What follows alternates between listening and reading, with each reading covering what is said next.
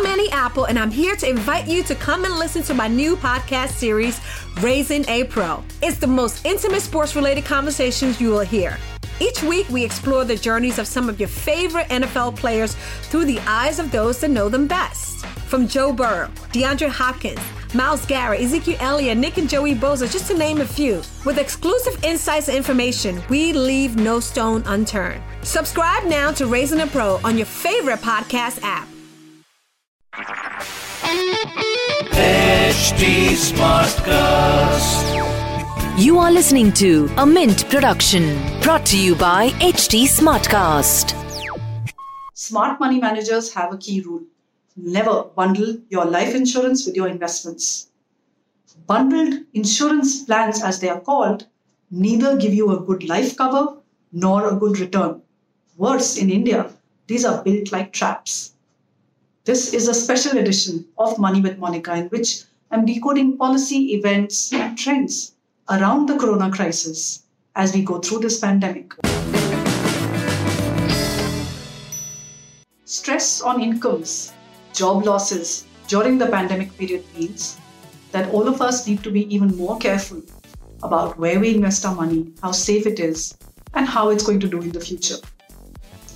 We need to stop buying bundled life insurance plans in India because they destroy your savings and they neither give a good insurance cover.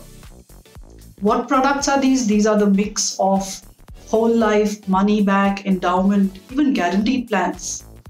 They do very badly on metrics of opacity. They are bun- they're opaque products. You don't know what really you are going to get back. The unit-linked insurance plans are a little better, but they don't compare that well in terms of transparency and flexibility when you compare them to mutual funds. How big is the problem? Financial year twenty nineteen, Indians bought thirty million of these products for almost a trillion of rupees. A trillion rupees of premium was collected to buy thirty million life insurance policies. eighty-five percent of the market is traditional, which is these money back endowment. So that is the kind of money which we push into these products. What is it that is so wrong about them? So let's unpack what this product is supposed to do. Its proposition is that it's going to give you a good return, a safe return, as well as some what they call as free insurance. The typical policy offers you ten times the premium of a life cover, which means if you're paying one lakh of premium, the policy is assuring ten lakhs of cover, which means if an untimely death happens, the family gets ten lakh. Now think about it, if somebody can afford a one lakh rupee premium, he's going to be earning at least fifteen lakh a year, if not twenty. What is ten lakh rupees going to do for the family? The cover that you need, a rule of thumb says you need ten times of your annual income, which means somebody who's earning fifteen lakh will need ten times that. one point five crore is what you need. If you try and buy a traditional policy, endowment, money back, for that kind of cover, the premium will cost more than the annual income. So it doesn't give you enough life cover. These don't even give you good return. So if you do the maths, you take out the average annual return on these policies, the average policy returns between two and four percent. Around three percent average annual is what you get. Government bonds do better. P P F does much better. So why are they sold so hard? Why do so many Indians end up buying these products? You have to follow the money. They are sold so hard because they are lemons. If you really knew what they were going to do, you would never buy them. Therefore, the attributes are talked about in opaque terms. Nobody will ever give you the real cost of the product. They will never tell you what really the rate of return on it is. They structure them so that you need a degree in maths, finance, law to figure out what really this is going to do. Why would they do that? You have to follow the money. You've got to see that the incentive structure is designed to make this a perfect trap for Indian savings. How is that? This is how it works. The first year commission is forty-two percent. There's a ceiling of forty-two percent. illegally we hear that the entire first year premium goes as commission to the agents, to the banks, and under various heads. But let's say legally they get forty-two percent. So after out of a one lakh of premium, forty-two thousand is going to the agent as commission in the first premium. Second year onwards, this commission drops to seven point five percent, which means on your next premium of one lakh, the agent is going to make seven thousand five hundred rupees. What is he going to try and do? Where? How are the incentives structured? He will keep trying to sell you new policies every few years because that is how he is going to make his money. So the incentives are to sell you these new products. So then you will ask, oh, but I can get out and get my money back. I can, you know, withdraw my money and there'll be a small cost. Yes, but insurance rules ensure that agent doesn't lose, nor does the company. Because if you withdraw, there are huge penalties on you. If you pay the first premium and you don't pay the second, your entire money is gone. If you pay the second premium and don't pay the third, you can get about seventy percent of your money back.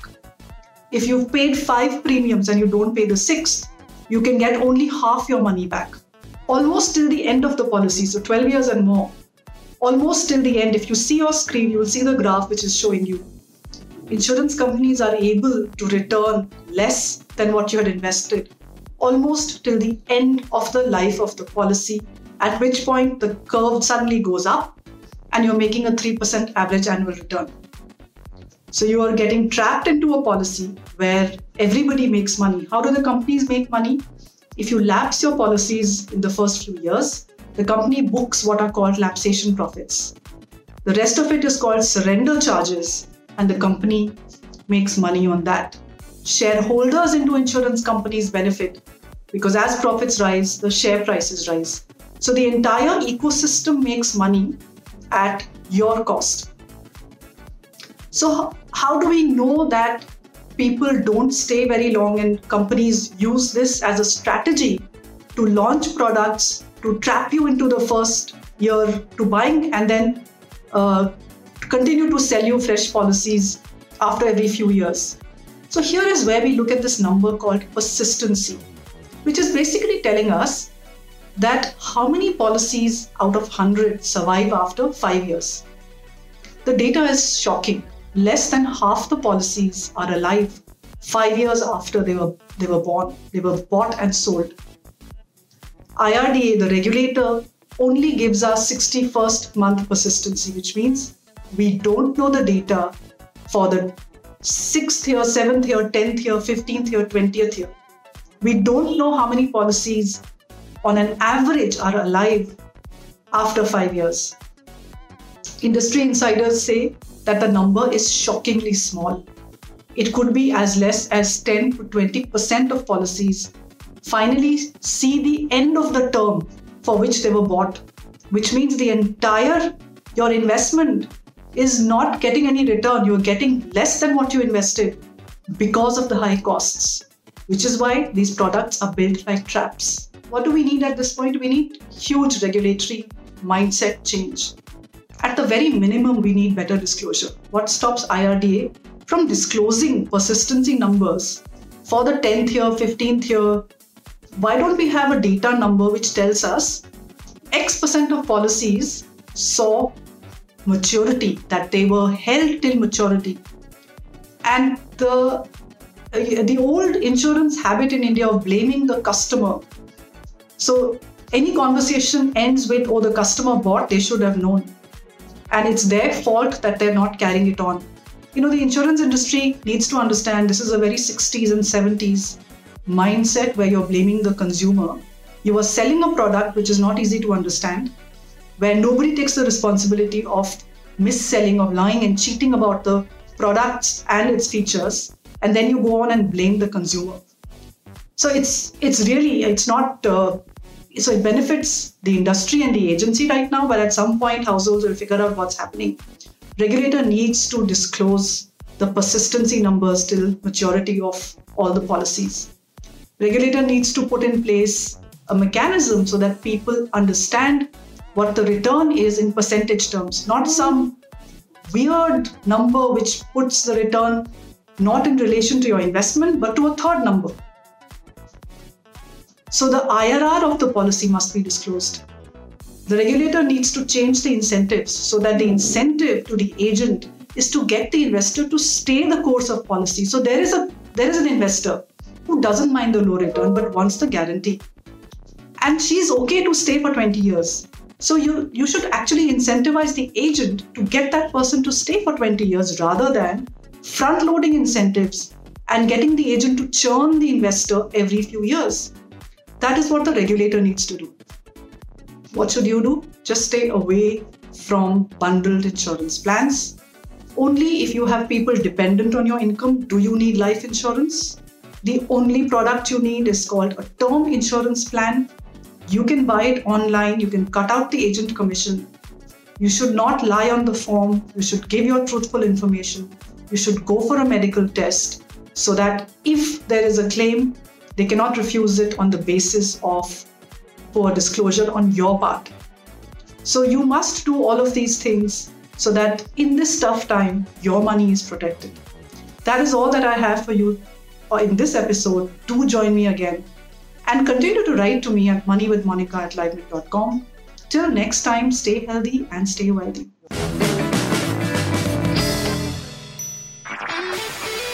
This was a Mint production brought to you by H T SmartCast. H T SmartCast. I'm Annie Apple, and I'm here to invite you to come and listen to my new podcast series, Raising a Pro. It's the most intimate sports-related conversations you will hear. Each week, we explore the journeys of some of your favorite N F L players through the eyes of those that know them best. From Joe Burrow, DeAndre Hopkins, Myles Garrett, Ezekiel Elliott, Nick and Joey Bosa, just to name a few. With exclusive insights and information, we leave no stone unturned. Subscribe now to Raising a Pro on your favorite podcast app.